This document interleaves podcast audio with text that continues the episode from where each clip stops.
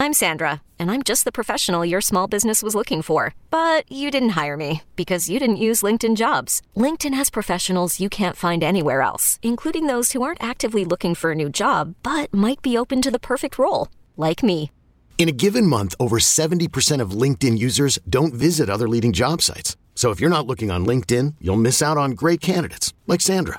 Start hiring professionals like a professional. Post your free job on LinkedIn.com slash recommend today. This episode is brought to you by Progressive Insurance. Whether you love true crime or comedy, celebrity interviews or news, you call the shots on what's in your podcast queue. And guess what? Now you can call them on your auto insurance too with the Name Your Price tool from Progressive. It works just the way it sounds. You tell Progressive how much you want to pay for car insurance, and they'll show you coverage options that fit your budget. Get your quote today at progressive.com to join the over 28 million drivers who trust Progressive. Progressive Casualty Insurance Company and Affiliates.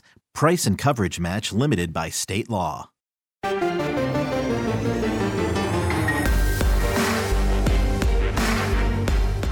Welcome to the Power PowerCat Podcast, GoPowerCat.com's Kansas State Athletics Show. Make sure you're subscribing to our show at Apple, Spotify, Amazon, or wherever you get your podcasts. Now, from the GPC studios, here's your host, Go PowerCat publisher, Tim Fitzgerald. Welcome to another edition of the PowerCat Questions podcast. No, I'm not Fitz. Fitz is here with us. He is joining us via phone from Colorado. But I'm Zac Carlson, joined with Ryan Gilbert. Gills Gilbert. Gills Get it Gilbert. right. Even though Fitz isn't here, doesn't mean you can slack off. Uh, Ryan Gills Gilbert. Did I do it right, Fitz? You got it. That's Okay. beautiful. We are brought to you by the Fridge Wholesale Liquor at the corner of Claflin and Westport. No need to pause. I know the streets. Get in there, get you some. That's what we say.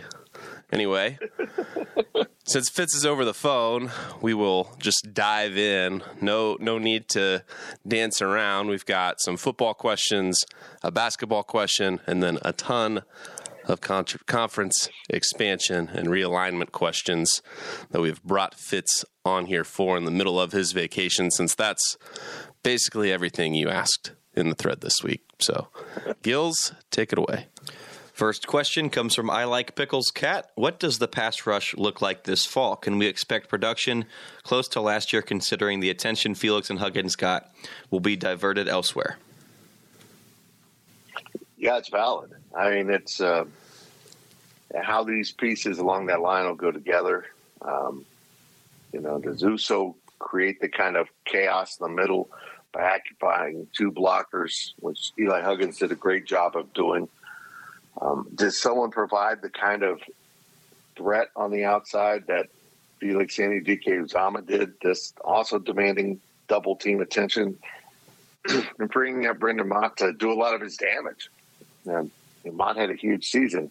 I think a healthy Nate Matlack's going to be huge, and Khalid Duke really, for me, is the linchpin in this. Can he get back to his old standard of what we expected two years ago before his injuries set in? Um, and you know, if, he's 100 percent healthy, he's back at home at defensive end for after playing a year at linebacker in space, and can he provide that kind of threat that dictates how an offense needs to run against the K State defense, and honestly can make them a little bit more predictable? Yeah, I'm interested to see how Khalid Duke kind of shifts back down into that role because he, he played there well. And then you have Felix come in and and he was playing well while Khalid was able to play that linebacker spot. But I think that um, even though it feels like it's it's a new guy in a new position, you know, he's played there before. I think we'll see some success from him early on. Um, I feel comfortable with Nate Matlack. Um, even Brendan Mott, you know, showed some things last year that, you know, were, were pleasing. Um, I think that interior position, though, is really going to be what it comes down to. Can Uso Seumalo take over for Eli Huggins and kind of replace him? I agree. Thank you, Gills. Next question from TDE67 K State football over unders. We'll go one by one here. Offense averaging 32 points per game. Ooh. Oh, that's that's a high number. Um, without looking at last year's stats to have some perspective, I will go under. on that. I think the defense is going to be good enough where K State didn't have to score a ton of points like that. I think 32 is probably about what I'd put them at. Maybe 31.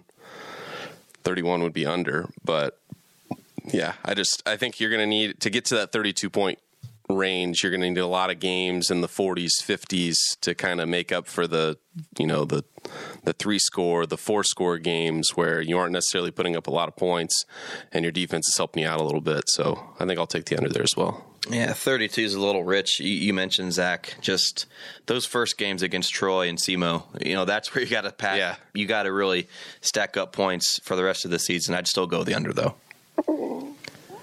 We'll go 20. Good job, Zac. We'll go 21 passing touchdowns over under. Uh, I will go over. Over. Um, I think, you know, if we're just talking Will Howard, you look at his production over part of the season, you see numbers that align with that, and he won't be the only quarterback. Um, so I, I think as a team, over that, yeah.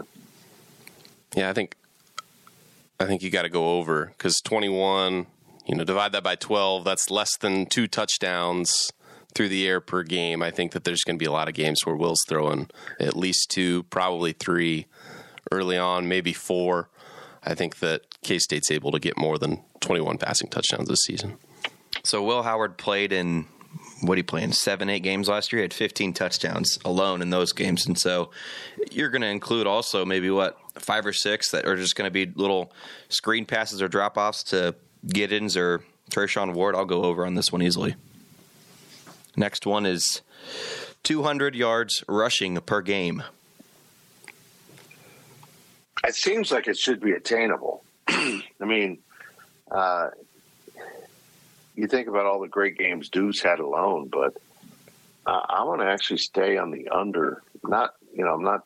I wouldn't bet this one. Let's put it this way. I, I would stay away from this one, but I, I might bet the under on this one.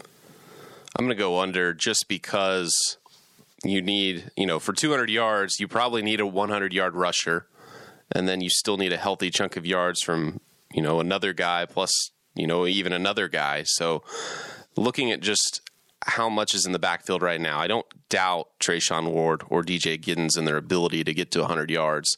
I doubt just the game plan and having multiple guys being able to get you over that total.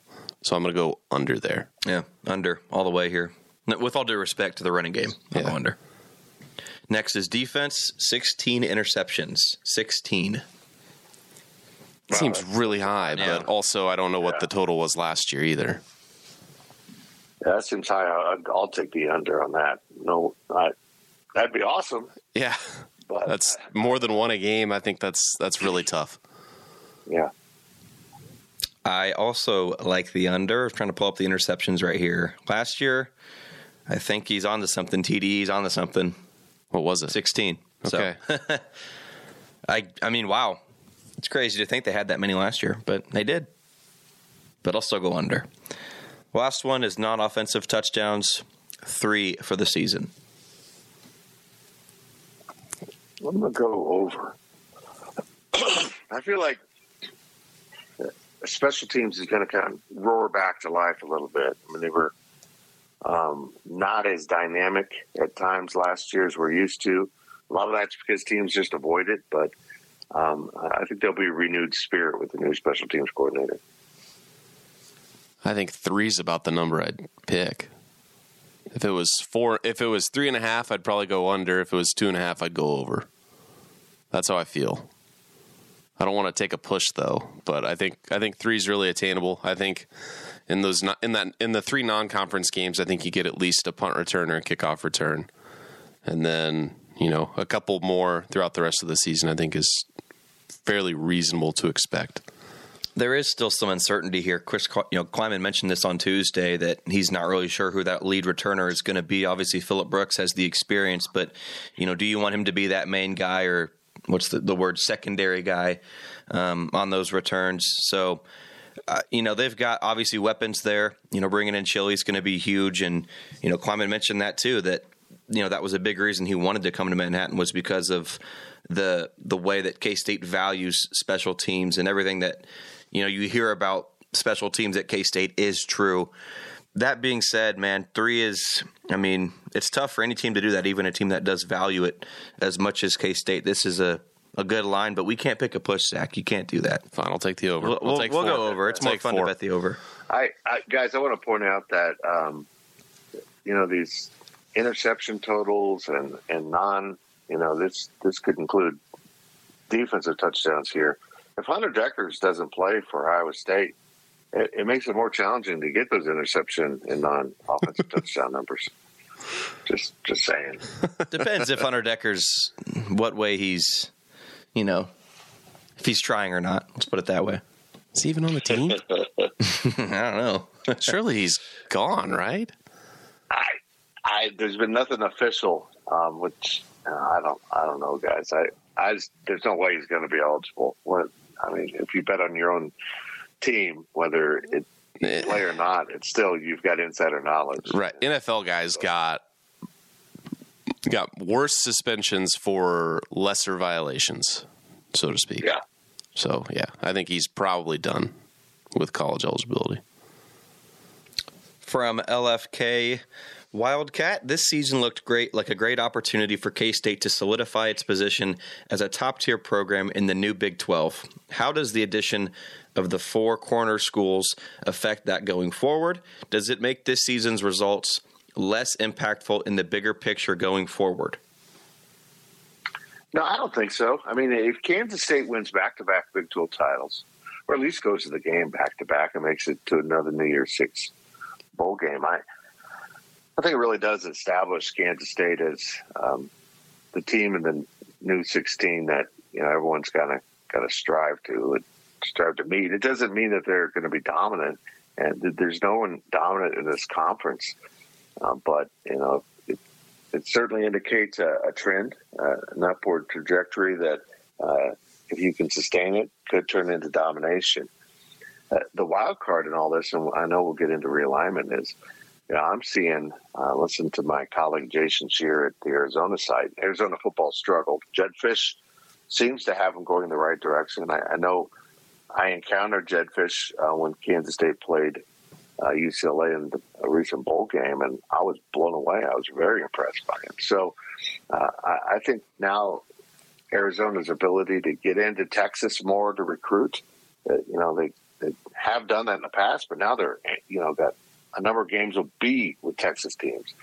I think all of these institutions have an opportunity to really, you know, turn this change into something positive for their football because out of the four that come in, only Utah has been worth its weight. Uh, but I think all of them having an opportunity to get into Texas and, and that kind of uh, recruiting base is really going to help all those programs. I, this conference is going to be nuts. It's going to be so much fun. Uh, you think it's chaos now. The chaos is only going to get more notable um, as those programs start to lift themselves up out of kind of, you know, being stuck in the middle of, of, having an opportunity to be good, uh, but in a conference that just didn't take football that seriously.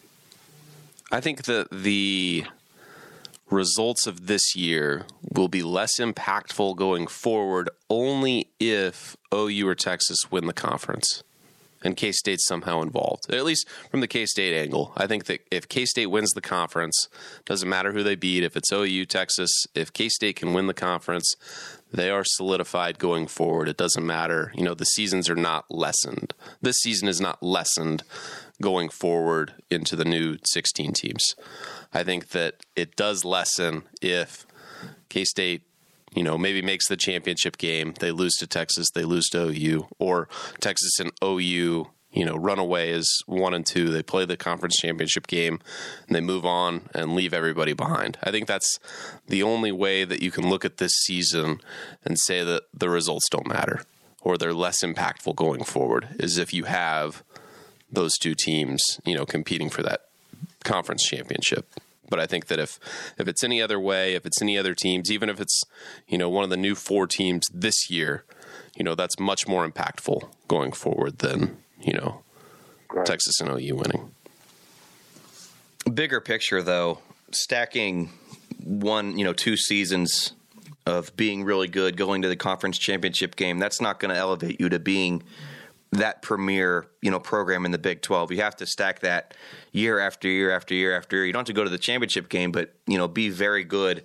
And so bigger picture, I don't know how much you know this season regardless of if there's realignment or not. I think you have to be consistently good for longer than just a few years um, to really kind of elevate yourself in the Big 12 in my opinion. Last question comes from uh, Eric Schneid. What's your way too early Big 12 basketball prediction for K State? Wow. Uh, so early that we don't even know the roster yet um, because they are efforting to still add to that. Um, or the schedule. They, uh, yeah. Uh, yeah. Uh, but I think K State will be, um, let's see, at 14 teams, I think they'll be in the top six, five um, boy, you talk about you know wild cards. We don't even know K State's full roster yet, but trying to figure out how all these teams will fit together. Um, I, you know, I'll go higher than I'll go. I'll say K State will be safely top five because you look at some of the schools coming in, UCF, BYU. Uh, you know they they're going to be fighting to stay out of the basement of the conference. Cincinnati is uh, kind of cycling through a weird period. This is a great opportunity for them. Of course, Houston is just loaded. Um, always good. Uh, but I, I, think the conference stays competitive. But I think bringing in two teams that, you know, and they've got home and a home with BYU, so maybe they'll pick up a couple wins in the conference play that way. How are the buys going to work this year? Yeah, I think that. How does the Big Ten do their tournament with 14 teams? Do they go Tuesday, Wednesday, or well, they go Wednesday, but they play 11, 12, uh, 13, 14 play the one night, and then 5 through 12 play the next, or that equivalent. Yeah, they do. They, the, I think it's the top four schools get double buys um, in the tournament. Um, I don't know. It's going to be messy. I don't know if it because I think it's a five day yeah. event for them. I'll put how the Big Twelve. I don't know how the Big Twelve is going to do it. Yeah. I really don't. When they get sixteen, can, can, that tournament sustain that length of playing? Well, I think uh, you'll you'll do the double buys like you do for the uh, the old Big East when they had sixteen teams, right? Yeah. Right, well, I guess the ACC's at fifteen, right? So they do the same thing, just with one less game. So it'll be something similar to that, I think. But for for this season, way too early for K State. I will put K State under the five seed. They're not going to be top four, but I'll put them in, you know between five and eight. I think that's really generous of me to at least er, a generous prediction. Right. It gives me a lot of room, wiggle room there, but I don't think K State's top four at the moment. But I think they're definitely next four. Yeah, Jerome Tang said that this is an NCAA tournament team as it stands right now. Uh, they could obviously get a lot better and do some some serious stuff with the two open scholarship spots. We don't know what's going to happen there, but Jerome Tang said that last week that this is an NCAA tournament team, even if those two spots don't get filled. And so, I think we can maybe maybe not us, but the coaches and the players can learn a lot about themselves on their overseas trip. We're recording this on Wednesday. They're flying out this morning, um, and so you know, even if they don't necessarily know a lot about themselves, still a great opportunity for them to to bond with each other, build that chemistry. Um, you know, maybe you don't have to win every game out there, but I mean, it's going to be a valuable experience playing overseas against some some quality competition, and of course, off the court, the stuff that they're going to do out there um, is going to you know unify them together. You would have to hope, and so yeah, I think you know maybe five six seed in the Big Twelve tournament would be reasonable. There's maybe a few the bottom of the Big 12 now is maybe not as heavy as it used to be, but boy, the top is still going to be as good as it has been in years past. And so, uh, way too early. I think this is the right time to say way too early because after this overseas trip, it's not going to be a quote unquote way too early uh, discussion because we're going to find out some stuff maybe about this team when they're overseas. That's going to do it for the first half. We are brought to you by the Fridge Wholesale Liquor. We will join you, or you will join us after a short break. GoPowerCat.com's PowerCat podcast continues after this short break. Introducing the two way V4, where groundbreaking fuel cell technology meets fresh foam cushioning for the ultimate performance. With Fuel Cell, each step feels explosive, delivering unparalleled energy return. Paired with fresh foam, experience maximum comfort throughout the game. Its lightweight textile upper offers support and breathability without sacrificing agility. Whether you're hitting the clutch shot or locking down the opposition, the two way V4 gives you the tools to play at a high level. Learn more and purchase the two way for yourself at newbalance.com. Welcome back to the Power Cat Podcast. Now, let's return to the GPC studios.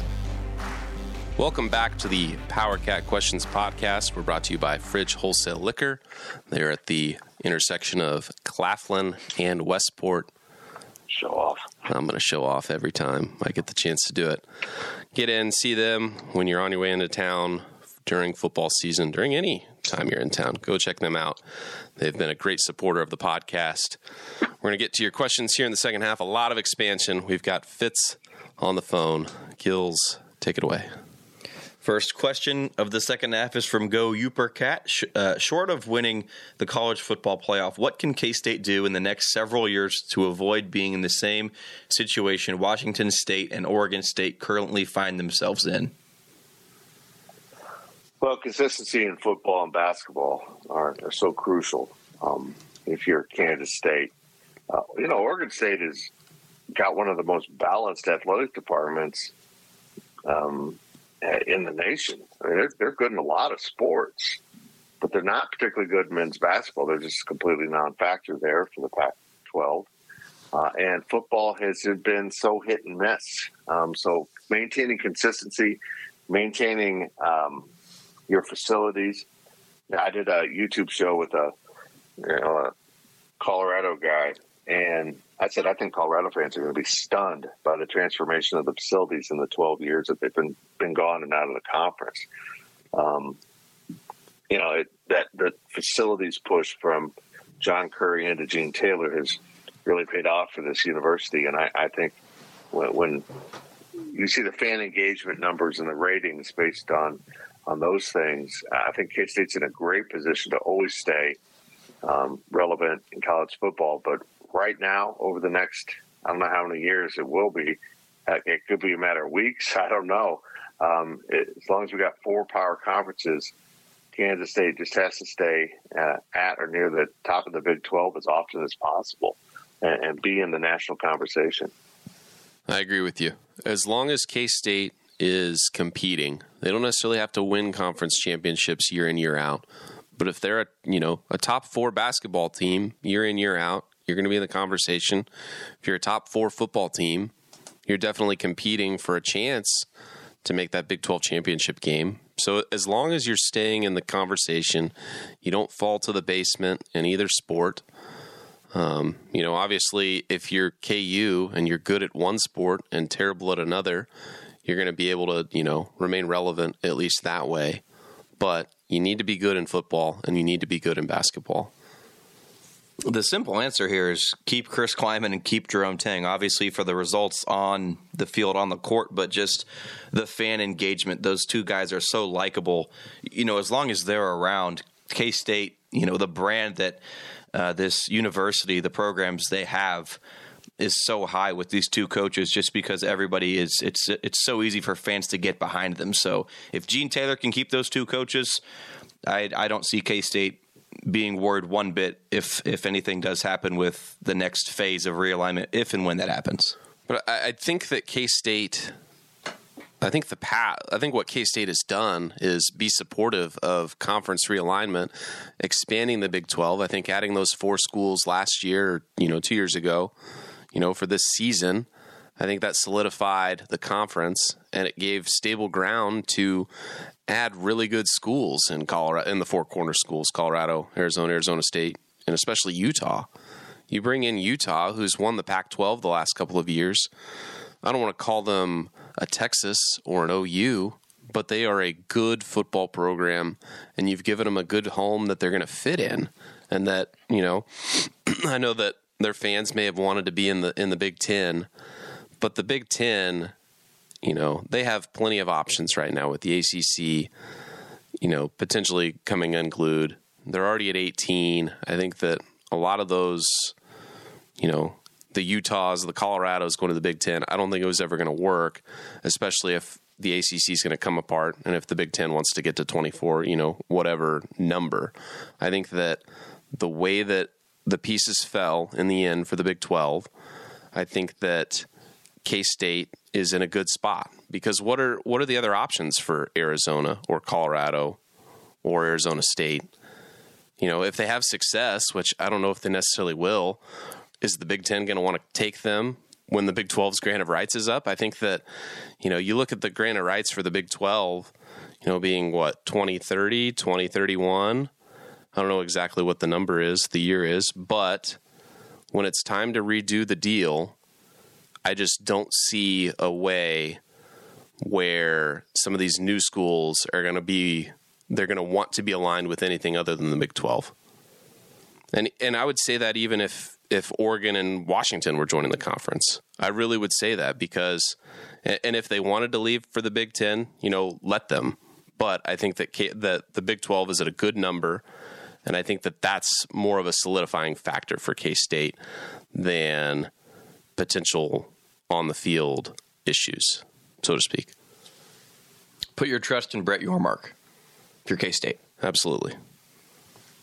Next question is from Follis Nelson. If you were Brett Yormark and could take Oregon State and Washington State at a discounted rate, would you offer them an invitation to the Big 12?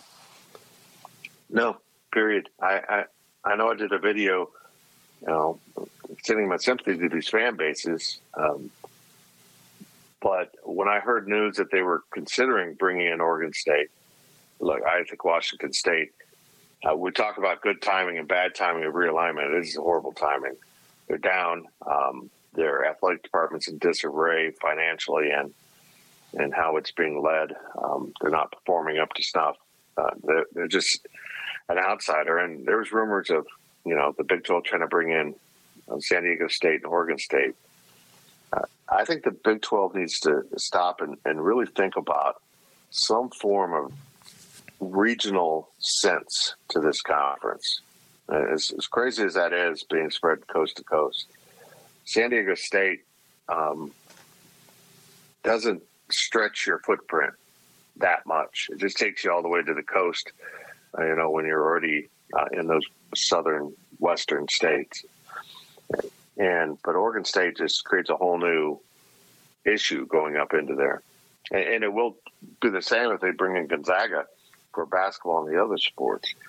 UConn at a discounted rate. Um, i have got grown more bullish on UConn as this whole time, this whole thing's taken place. Um, you know, it kind of does stretch you up the Northeast corridor a little bit, but not that much when you look at a map for West Virginia and and uh, Cincinnati. Uh, now, you know, if you end up at 18, it, there's a good way to do it, but um, I think the real gain here is by trying to consolidate the footprint of your membership, you're going to eventually, hopefully, have to solve the UCF island issue, or they'll solve it by going to a different conference where they're not on an island. And um, but yeah, I think you need to kind of worry about uh, being regional so that all other sports, aside from football and men's basketball, where everyone's chartering and flying all over the place, where it'll make better sense. And, and certainly adding a, a, San Diego State as a sixth Western team makes a lot of sense. Um, you know, as does I, I, you guys know me. I'm a fan of bringing in USF um, for this for this exact reason to strengthen the Big 12's footprint uh, as a recruiting territory in Florida, but also to get uh, our friends in Orlando off that island as soon as possible. But uh, we'll see. I think they're going to hold at 16, but uh, I'd take a hard pass on the, on the Northwest. It just again stretches your footprint to the point where it gets a little uncomfortable for uh, your other sports more than football. Yeah, it's unfortunate to see some Power Five schools get left out, especially like you said in your daily delivery. K State could have been that school two years ago. Had the Pac 12 been competent and taken the schools that really they should have taken, K State would have been this school on the outside looking in. And they probably don't have a home anywhere. I mean, the Mountain West or the American is probably where K State would be right now if the Pac 12 survived. But they didn't. And I think that you know, Oregon State and Washington State, at the very least, I think they could have if they really wanted to have a home, I think they should have been a little bit more aggressive and maybe been the Colorado, the ones to leave first. If they really were interested in making sure they had a home instead of trusting everybody because they trusted USC and UCLA not to go and they left. It was clear that Oregon and Washington wanted to go to the Big 10. I mean, read the room a little bit. At least at least try before it's too late. That's that's how I see it on them. So as much as it sucks to see them fall out of the Power Five, I wouldn't take them because if you compare them to the four Group of Five schools of the Big Twelve, you know, added this year, do Washington State and Oregon State match up well with them? I I would argue no. I'd rather have Cincinnati. I'd rather have UCF, BYU, and Houston. I mean, they just make more sense for the conference geographically, one, but two, from a recent success standpoint. You know, you look at Washington State, they really haven't been great in football or basketball lately. I think you can look at all the, you know, Oregon State's kind of the same way. You look at the other schools that the Big 12 has added, they've at least had recent football success or decent basketball success, and sometimes both. So I, I just think that right now, I think the Big 12 is comfortable at 16. And I think at this point, you need to start looking east. Like you said, Fitz, give UCF, you know, kind of a travel partner. If you're if you're going to go above 16, go to 20, 24, whatever it is, I think you need to add some teams on the east side to balance out the conference a little bit before you go back west. So I'm curious, what's more likely Uh, Pac-12 just completely dissolving, and you know Washington State, Oregon State going to the Mountain West or something, or vice versa. What do you mean, like the Mountain West going to the Mountain Pac-12? West taking Oregon State and Washington State? See, I, I think I don't know. Fitz, you can go. Yeah, it, those schools, as Zac pointed out so quickly, it, it just misread the room. It they needed to be proactive, and instead they sat back um, and and waited for someone else to try to solve their problems. And you know, despite all the talk of unity, really at the end of the day, it's, it's survival. And you know, you can be unified all you want, but when it push came to shove, it, it turned out, uh, despite what you know, the, the reporting from the West and and other you know posters, they had been engaged with the Big Twelve the entire time. Uh, you know, did they want the existing neighborhood to stay the same? Yeah, but that we knew that wasn't possible because there just wasn't a TV deal to be had. That's what we've been saying for the last umpteen months, and we're ridiculed for. There wasn't a deal to be had. There was no money out there to meet their expectations, let alone their needs. Their expectations were outrageous, which angered possible partners uh, because you know you sit down and start your negotiations in that 40, 50 million per school. I'm just leaving we're so far apart. I don't even want to deal with you. And I think that's what Fox did, and ESPN hung around, but they were never going to be serious again. So, um, yeah, we'll see how this all develops. But yeah, I, I just don't see where the value is. Next question from Big Sam. Are there any schools that have been added that you are wary of, such as their risk to the conference and its unity, or their success might outweigh the rewards they bring? You know, these meetings amongst the administrators um, are probably very political, you know, very um, kind to each other as colleagues, but someone needs to sit Michael Crow down at Arizona State and say, I, I don't know what you're doing, um, but it didn't work for you in the Pac 12. And it's not, it's certainly not going to work here. Um, I, I think this conference needs to be very blunt with with all members and if you know any one of you thinks you're going to take over this conference and tell everyone else how to do business, uh, you, we will vote you out. And I think that's something we need to hang over everyone.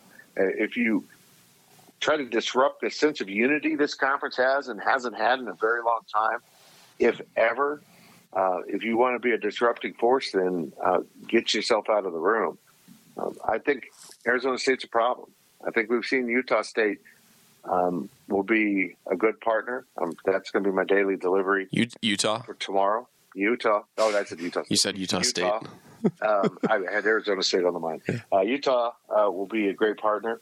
Um, you know, Arizona's thrilled to be in a basketball conference uh, and be able to, you know, play possibly Kansas on a regular basis, but you know, maybe in the future UConn would be huge for any basketball school. Colorado's all in. They seem to be dipping back into the importance of college football with hiring a coach Prime. And meanwhile, you've got Arizona State over here uh, taking shots at the travel distance between Tempe and Morgantown. Uh, and you know, talking nonsense about how the Pac-12 deal was so good because it was space age. Uh, I, I just I think their leadership is atrocious, and it's it's a summary of why the Pac-12 fell apart. Because you have presidents like Michael Crow who don't know a thing about the current athletic marketplace, and and just simply made horrendous decisions over and over and over, and blew up their conference. So as I said on my DD, sit down, shut up, and let the proven leaders lead for now. Yeah, I, I think that you hit it right there with with Arizona State. I think they're probably the biggest one that that may not feel like they belong, I guess, that they feel like they can be better. They're not at the cool kids table. The cool kids table is somewhere else. They'd rather be elsewhere. But the only thing that that excuse me, that that I'm bothered by a little bit, and I think it's going to be fine in the end, but just the Utah AD's just kind of insistence that nothing was happening that you know that they wanted to be in the Pac-12 and they couldn't imagine being in the Big 12. You know, just kind of his, his little comments on Twitter, which kind of annoying, kind of funny to look back at now. The whole "give me a break" and you know the Big 12 is the break he got, but you know I, I think Utah is going to be a great fit for the conference, and I think that they're going to be exciting to watch, and especially if they continue having football success. You know, Utah K State might be a cool rivalry in the future, kind of like K State TCU, where you're just you're competing for that conference title. I think they're going to be a great partner for the conference. I agree. Fitz, No. do you agree? Nothing to add. Nothing. Well, Okay. Last question. rolling right through. From Pickles, what do you most want to learn in the inevitable 30 for 30 on the Pac 12's demise? Pickles bringing the great question here. It's um, you know I think uh, I listened to Jason Scheer's again. The um, I think it's the Wildcat. God dang, I can't remember the, his podcast name, but it was interesting. Um, he he contends, and he's you know as well plugged in as anyone. He was right this entire way. That the entire last second save the Pac-12 thing with this deal you know, how it didn't make sense how Arizona was in. Then suddenly their President Robbins is back at the negotiating table ready to sign the same deal they rejected. He contends that was all show. That was all Oregon and Washington literally saying, you know, you guys are worried about who blew up the Pac 12. We'll take the blame. Like, you guys tried to save the conference at the last second, but we left. We'll take the blame. And that way you're better off with your constituents. Our constituents don't mind if we blew up the Pac 12 and then in the Big Ten. He thinks it was all theater, that there was no truth uh, to the last second effort to save the conference, uh, that they knew they were going to the Big 12. They just did this for political um, and personal reasons to make themselves look better. Uh, now, let's just say that that alone is a sign of your horrendous leadership. You're you're worried about optics more than uh, solving real problems and uh, and facing tough decisions. So uh, I would tend to believe that, but I would love to see that documented. Like, yeah, we were never going to put the conference back together at that point. The deal wasn't good enough, but we just wanted some cover for why the conference didn't work, other than us being greedy and want to go to a new conference. I'm most interested in who, what athletic directors and presidents in the Big 12 run the show, ran the show, if you know what I mean. Right. Like who, Yeah. who were, who was really making the decisions, you know, because I wouldn't be surprised if it was Gene Taylor or, um, you know, Texas Tech, Oklahoma State, you know, those three schools, maybe Iowa State, you know, maybe those four schools kind of running the show. I, I don't know. That's that's what I really want to know is who who is really making the phone calls with the other ads. you know, because obviously Brett Yormark's there at the will of you know the schools and the universities that make up the conference, and he has a big part of it. But he's also the CEO. You know, there's other guys on the ground that are that are kind of working on it, and I'm interested in all of just the the back channeling, I guess, what comes out of that there. I agree. I, I look forward to the "What if I told you" part of the show. What if I told you Yeah. a bunch of smart people were actually really dumb? yeah, Yeah, exactly. It's the truth. Not not understanding the reality of your situation is um, going to lead to trouble. And you know, you stop and look at this conference, and I've been you know saying for quite a while now that the spine of this conference runs from Ames to Manhattan to Stillwater to Lubbock. Uh, You know, that's kind of the the uh, land grant, ag based, you know, education um, spine of this conference. But if you look at the eight schools remaining um, after, uh, you know, the departure of OU in Texas, West Virginia and, and TCU kind of have new leadership. Um, but it's, you know, with, with Baylor added in there, um, you know, Kansas also has new leadership. I I think you add Baylor into the, the four schools I initially mentioned, and I think those are the, the biggest players in this, the, the ones with the strongest voices. But also at the end of the day, it, it took a it, it took a leap of of faith for BYU to vote in Utah, which they did, um, because this isn't a rivalry. This is hatred. Uh, this is unhealthy. Um, it's going to be a blast to watch. I see a lot of religious bigotry uh, aimed at BYU from its in-state rival. That you know whether you know setting aside what your personal beliefs in Mormonism is, um, you know, being bigoted towards anyone's religion in this day and age is, is you know, just kind of odd. So I, I think it, it took BYU doing exactly what I said. Uh, just newcomers, just trust your leadership, and they did that. So, but it's it, this conference is going to be a blast. It really is. Well, that'll do it for this episode of the Powercat Questions podcast. Like always, we're brought to you by the Fridge Wholesale Liquor. We will talk to you again next week, and Fitz will be back in the studio. Maybe, Maybe. maybe I might just stay out here and cover KC Sports. What a bummer. Thank you for listening to the Powercat Podcast. Make sure you're subscribing to our show at Apple, Spotify, Amazon, or wherever you get your podcasts. PowerCat Podcast, all rights reserved, gopowercat.com.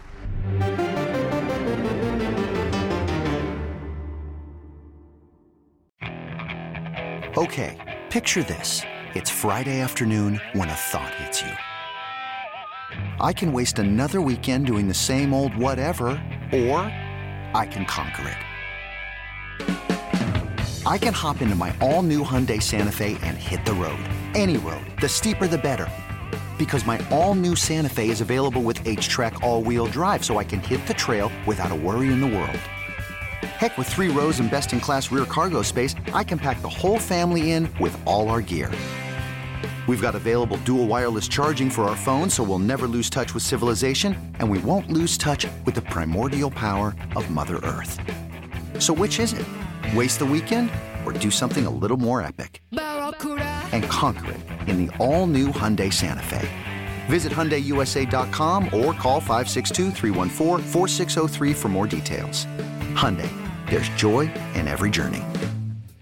Paramount Plus and the National Park Foundation present A Mountain of Zen. This Earth Week, you can live stream seven national parks for seven days on Paramount Plus. Paramount Plus, official streaming partner of the National Park Foundation.